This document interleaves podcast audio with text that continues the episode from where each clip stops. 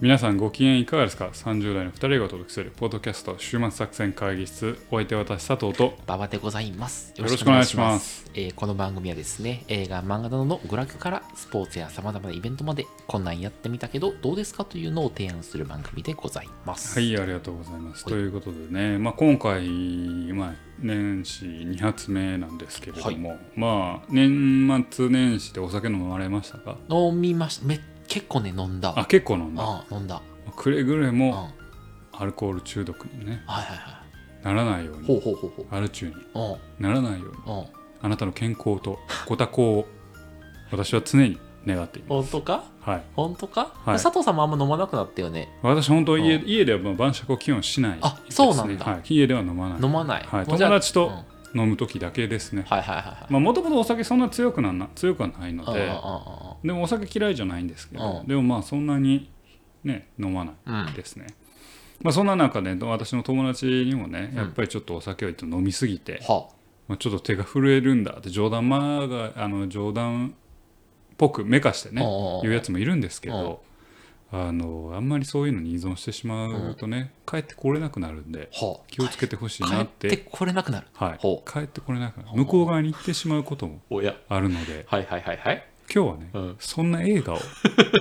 取り扱いたいなと向こう側に行ってしまった話向こう側に行ってしまったお酒は関係あるかというとお酒は関係あるかというとありますありますおーあるんですネタフリーやったわけですね、ネタフリですなるほどということで今日はですねちょっはとい久々にホラー映画をおお取り上げたいなというふうになる思いほどますので、はいぜひ聞いてください、はい週末作戦週末作戦会議室始まります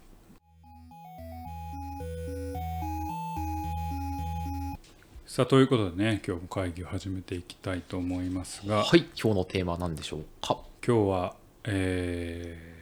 公開はですね、うんえー23年年末なんですけどほうほうほうちょっとその年末に見たので、えー、と今回ちょっと取り上げさせていただきたいと思います、いはいはいえーと映画「トークトゥーミーの話を Talk to me はい、はいしたいと思います。まだあの劇場でもやってると思うので、うんうんうんあのこれ聞いた後にね、あのー見ていただければなと思います。特段ちょっとネタバレなしでいきたいと思いますので、なるほどはい、いきたいと思います。で、あの冒頭に申し上げました通り、今回ホラー映画ですほ。うほうほうほう、はい、ホラー映画を久々にちょっと取り扱いたいななるとほど思いますけど、これまなかなかね、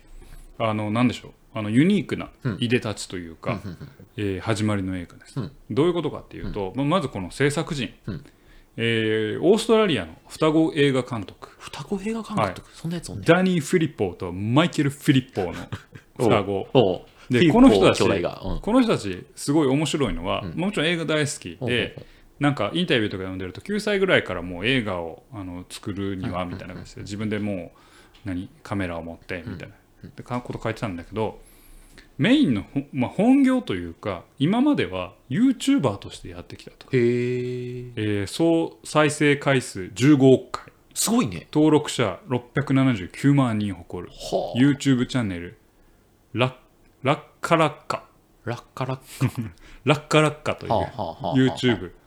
えーチャンネルをやってるゆ超人気 YouTuber へえじゃあ一応映像を撮って投稿することで生計を立てられてそうたそうそうはいはいその人たちが映画を撮って、うーんでそれが、まあ、サンダンス映画祭っていうところで、あのまあ、かかったんやけどおうそれで、まあ、有名映画監督たち数名の、うんえーにも結構注目されへてえその映画がおうおうおうで割と尖った映画ホラー映画も扱うし、まあ、普通の映画も扱うんやけど割と尖った映画をあの取り扱ってる A24 っていうあの配給アメリカの配給会社インデンベインデペンデント系の配給会社がこれを北米でのあの配給権くれほうほうほうほうほうほう俺らが配給したようんっつって、A24 から配給されて、うんで、えー A24 史上一番あのヒットしたホラー映画、へーホラホになったんですよおー売上高おっうおうおうおうおうていうような YouTuber がうんホラー映画撮ってでそれがあの有名監督とか有まあ有名配給会社に、はえー買われては、まあ、大ヒットしたといあへうえそれがまあ日本に年末にねやってきたのでいやだからちゃんちゃんと中身が伴ってないとそうならんよなそうそうそうんほんそんな映画ですごいなんかななかなか「へーっていうおうおうおうおう映画なんですよ。でこれ出てる人はもう前は YouTuber, YouTuber の、まあ、双子監督、まあ、はっきり言って有名というか名はないです。 YouTuber としての名はあるけどうんうんうん映画監督としての名はないまあまあな。うん。で出てる人もそんな有名な人全くいないですじゃあカメラを止めるなみたいな感じのカメラを止るめるなほどまあよりはもっとバジェットかけてるけけど。あどーなるほど。あ、うん YouTuber で金稼いでるし、ね。多分はいはいはい。けどまあまあそんなそんな有名な人誰も出てないみたいなところでもう一回ガスンといったようなへーそんな映画はい。でございますとで、えー、と私のいろんなコメントの前に、まあ、じゃあストーリーを先に言いましょうでこれねき一番これミソは90秒の表意チャレンジというのがこの作品のミソなんですほ一体何のことかとう。ほで、えー、とこの作中に出てくる重要なアイテム手、う。手。呪物となる手があるんですよ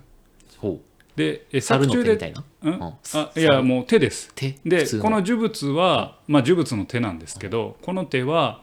えーある、まあ、作中でちょっと明らかになってくるんですけど、えーっとある、まあ、有名ななんかまじない師だか、うん霊媒師だかの、えーが亡くなった時にその手を切り取って、えーなんかシリコンかなんかで固めた、ほうほうほうほとう左腕の手があるんですよなるほど。肘より先っぽうんの、うんそれが、まあ、こういう握手をするような形でうん。なるほど。固められてるんですうんね石膏みたいなのでうん固められてうんで90秒の表意チャレンジっていうのがあって、この手を握ってうん「Talk to me」って唱えるんですよ、うんそうするとその、えー霊媒師の、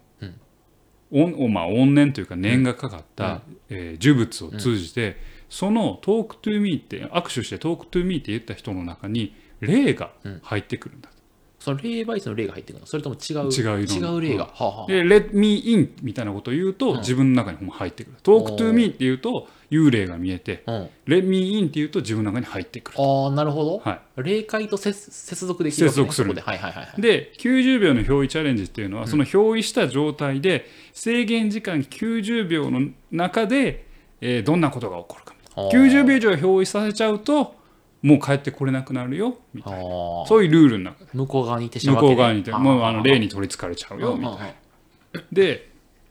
手軽にスリルと高揚感を味わえる行為ってことでうんうんうんあの若者たちに非常にバズるんですよこの、えー90秒の表意チャレンジがっほうほうほうほうていうのがまず前提えその給憑依されてる間のは自分の感覚もあんの感覚はえーっとね感覚はあれどうだったかな感覚は多分ありますありますああ記憶みたいなのもある記憶みたいなのはあはあはああこんな感じだったわよふいみたいなでもなんかもうすごい感じになってはいはいはいはいはいで、えーっていうのがまず前提ね、うんこれが前提、で、えー、と主人公の女のお女子高生のミヤという、うんでこの子はどうやら作品を見ていると母親を亡くしているようだ、うんなるほどで母親を亡くしてそれがまあ父親のにのせいによるものみたいなことを思っていて、ちょっと父親とも仲が悪なるほどいでなんか友達のところに入り浸ってみたいな状況になるなるほどでえっ、とまあちょっとそういうまあこれオーストラリアね舞台はオーストラリアなんだけどまあその気晴らしにですねその仲間と SNS で話題のその90秒表意チャレンジにさんやってみようぜみたいな、お酒とかも飲みながら、90秒の表意チャレンジやろうみたいな、でその手を持って表意させたりして、でその映像をですねえっ、と SNS であの動画で撮って SNS に上げたりしてそしたら「いいね」がついたりしてでしかもなんかみんな結構ファンキーでうんうんすごいなんか超いい状体験がうんうん手軽にできてうんちょっと高揚感も上がるしうんみたいなのにみんなこうのめり込んでチャレンジを繰り返していくんですミヤもやるのそれみはやもやるんですうんうんみんなやるんでうんすその場にいるうんうんうんみんながうえい上げ上げになっていくんうんですいやお前なあもうそれも大事ですうんそうですそうですで、えーまあさっきも言ったように SNS 上げたりで楽しみになっていくんいってまあその、えー表意チャレンジにまあある種依存していくわけですよねうんうんうんである時ですねその仲間のあの友人の弟これ確かライリーっていうまあ子が僕もやると、うんまあ、ちょっとし年齢下やないけど、うん僕もやるんだって言って、んえーっと高齢するんですよ、うんそうするとどうやら憑依したのが死んだミヤの母じゃないかほう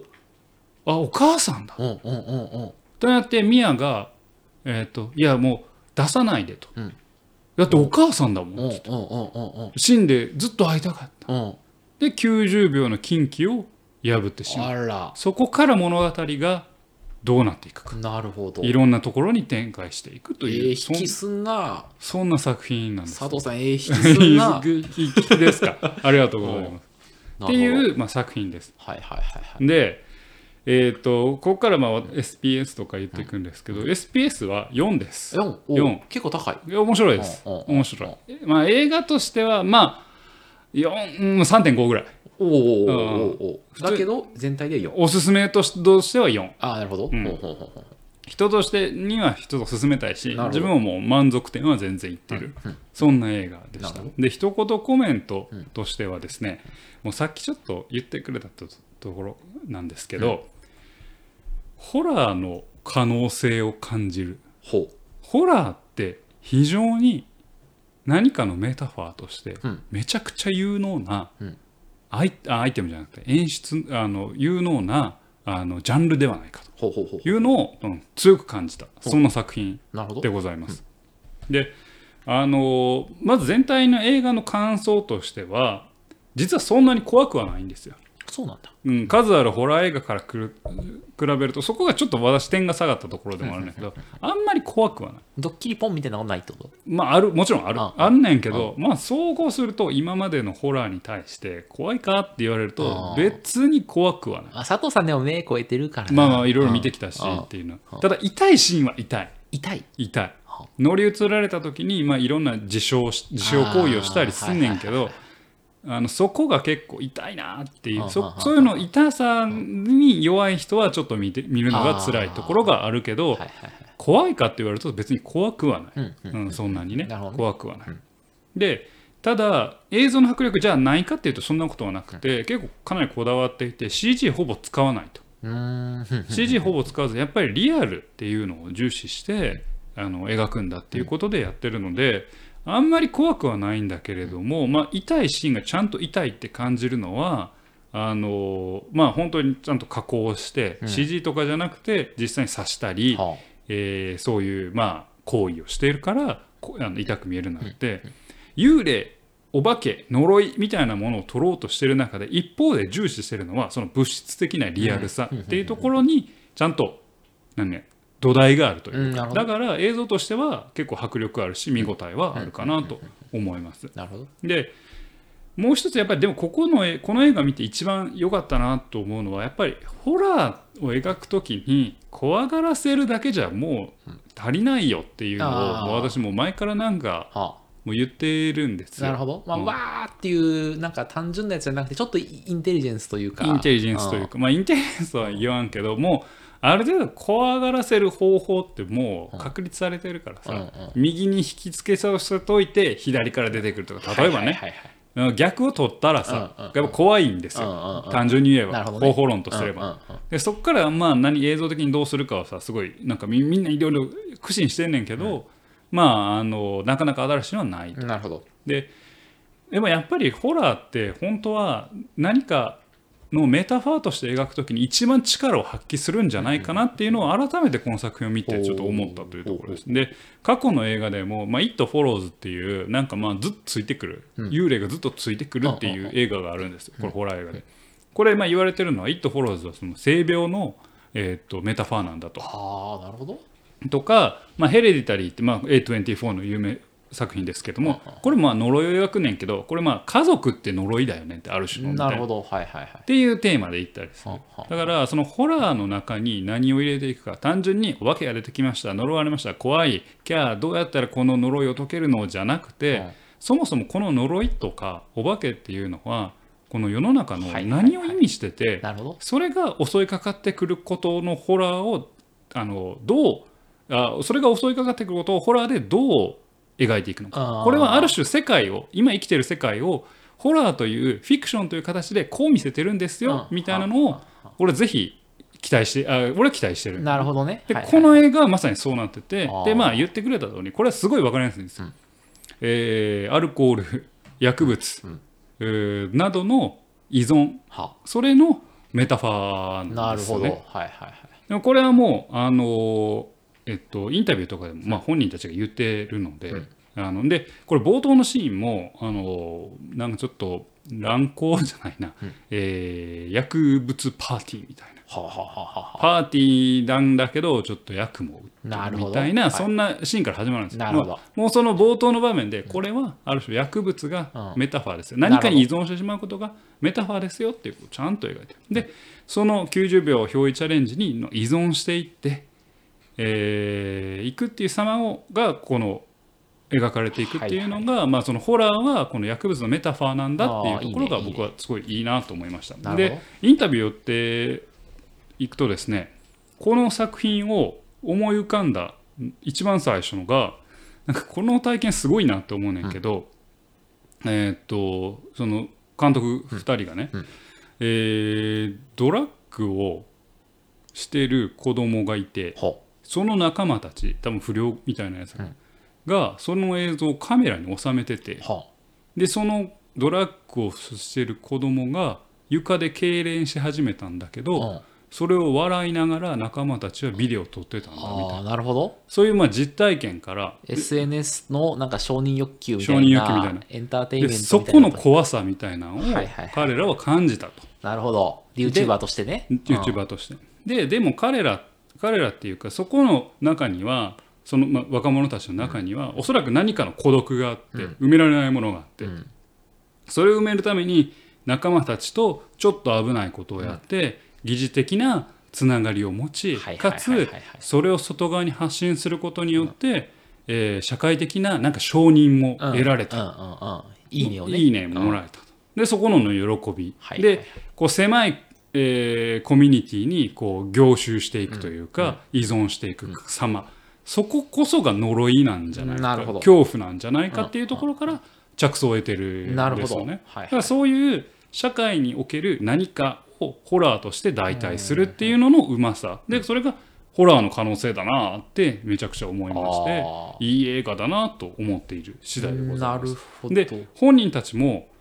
あのこれもインタビューで言ってるのはダークなテーマ、まあ、重いテーマを掘り下げるときにホラーはとてもいい方法であることに気づいたとほんほんほんほんほ説教臭さとかメッセージ性がんなるほど強く鼻につくような感じをなくせるからなんだあーなんか物語っていうのは何かを伝えるためのものだけど、そこでなんかホラーは積極臭くないなるほどねそう確かに確かに、うん、と例えば、えー差別がダメだよあみたいなのを描こうともう真正面から描こうとするといやこれ説教臭いやんあいやもうもうもう差別がダメなんだなんて分確かかにっとるよって確かにみんな思ううんけど道徳の授業みたいな道徳の授業になっちゃうけどそれをホラーじゃあ差別をなんかホラーでまあ差別じゃないけどこのテーマで置き換えれば結構受け入れやすく見れちゃはういはいはいはいみたいな確かに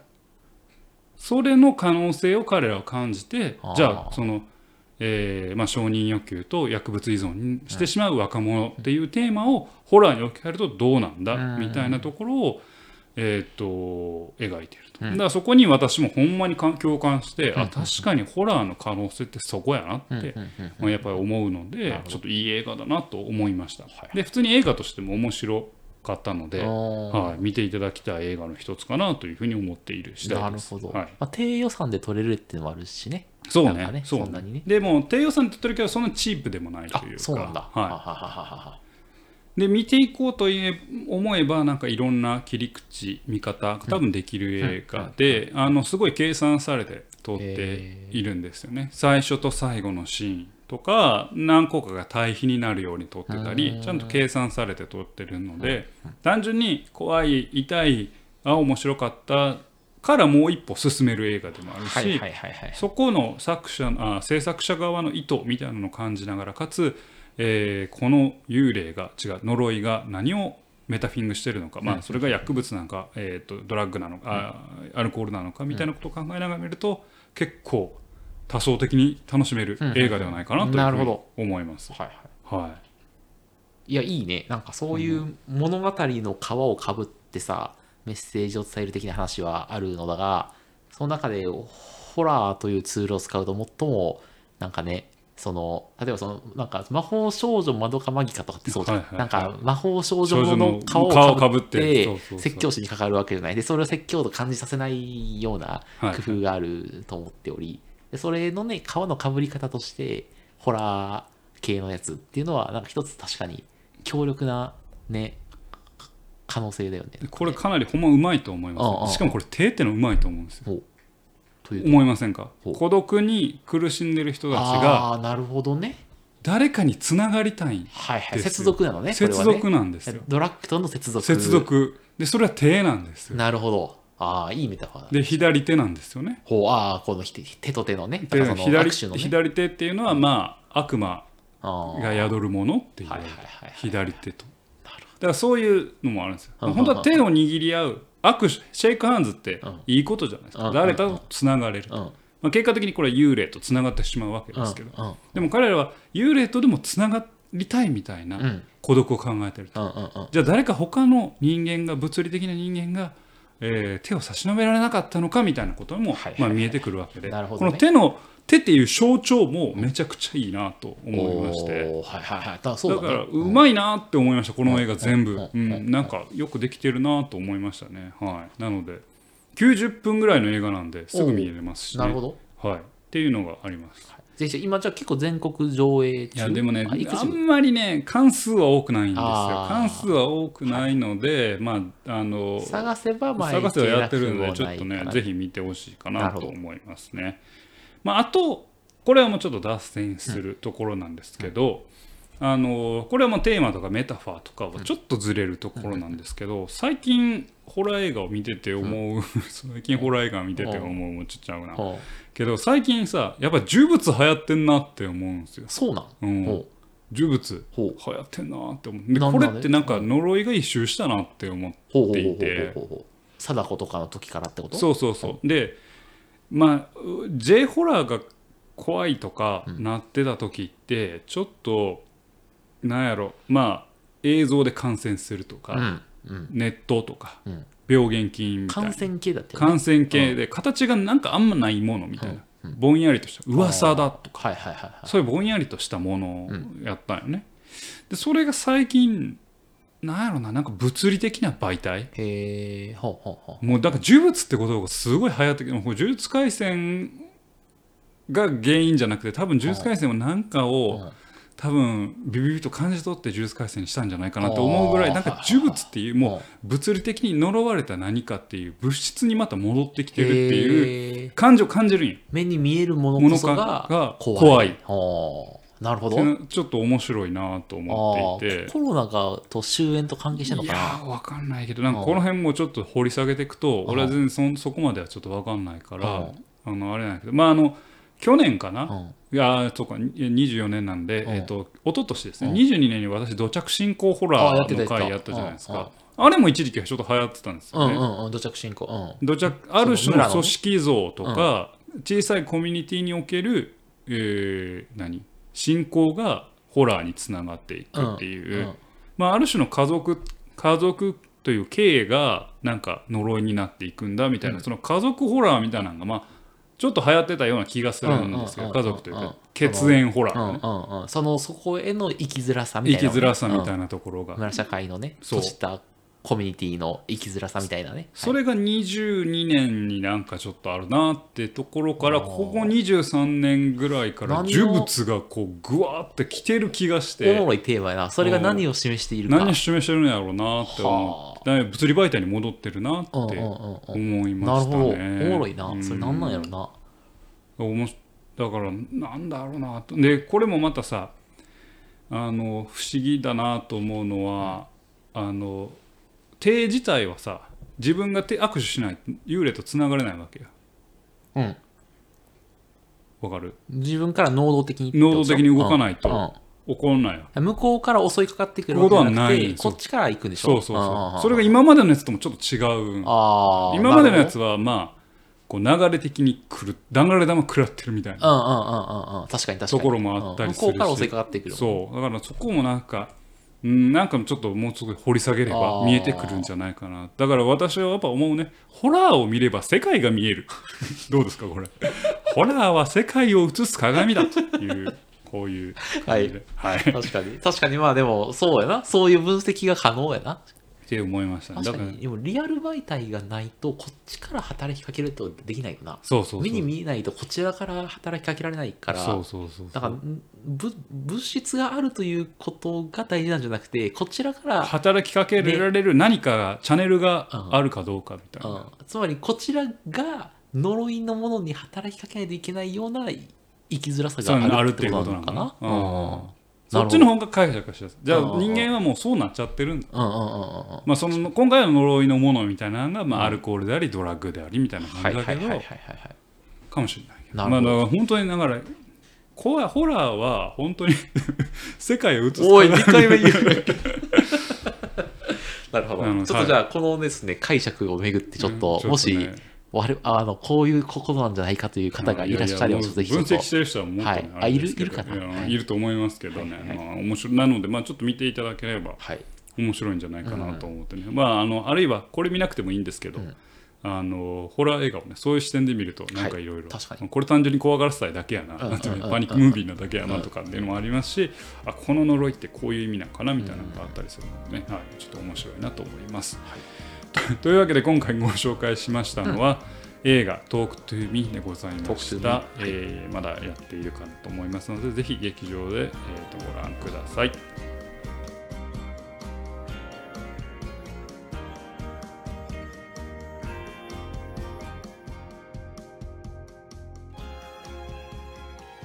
週末作戦会議室へお便りお待ちしております。お便りは、ポッドキャストのメモ欄に記載されたリンクよりアクセスいただき、終幕作戦会議室ホームページ、メールフォームよりお願いします。また X もやっています。週末作戦会議室でぜひ検索ください。お便りは、ツイッターにいただいても結構でございます。 TwitterX ね。あ、X ね、失礼しました。はい。でも、あの、あれですよ、終幕作戦会議室で検索すると、あの、終幕作戦会議室の、あの、ほえーウェブサイトがあるので、あブラウザ検索ブラウザ検索ですね。はい。その、まあしていただい、て右上の方に、あの、我々のね、サイトもメールのね、メールはいがお送ることができあますので、の、はい。そう、あの、X のアカウント、あの、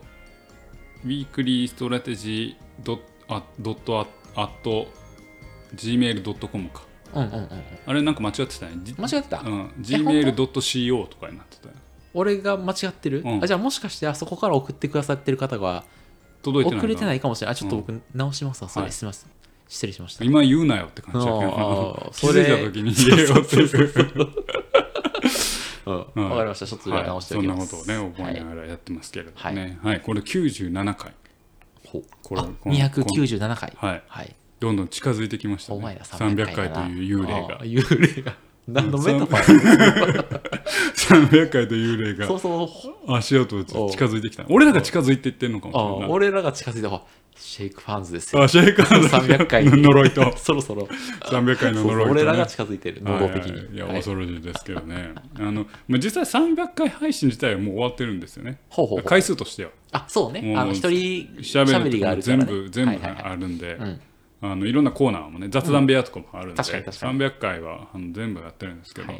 ね、300回が近づいてくるんでねちょっと何をしようかってね前回も話しましたけど、はいまたそのネタかいっていう感じですけどね はい。ちょっとやってみたいかなと思いますね。はいあのそうですね、んじゃあここで、ん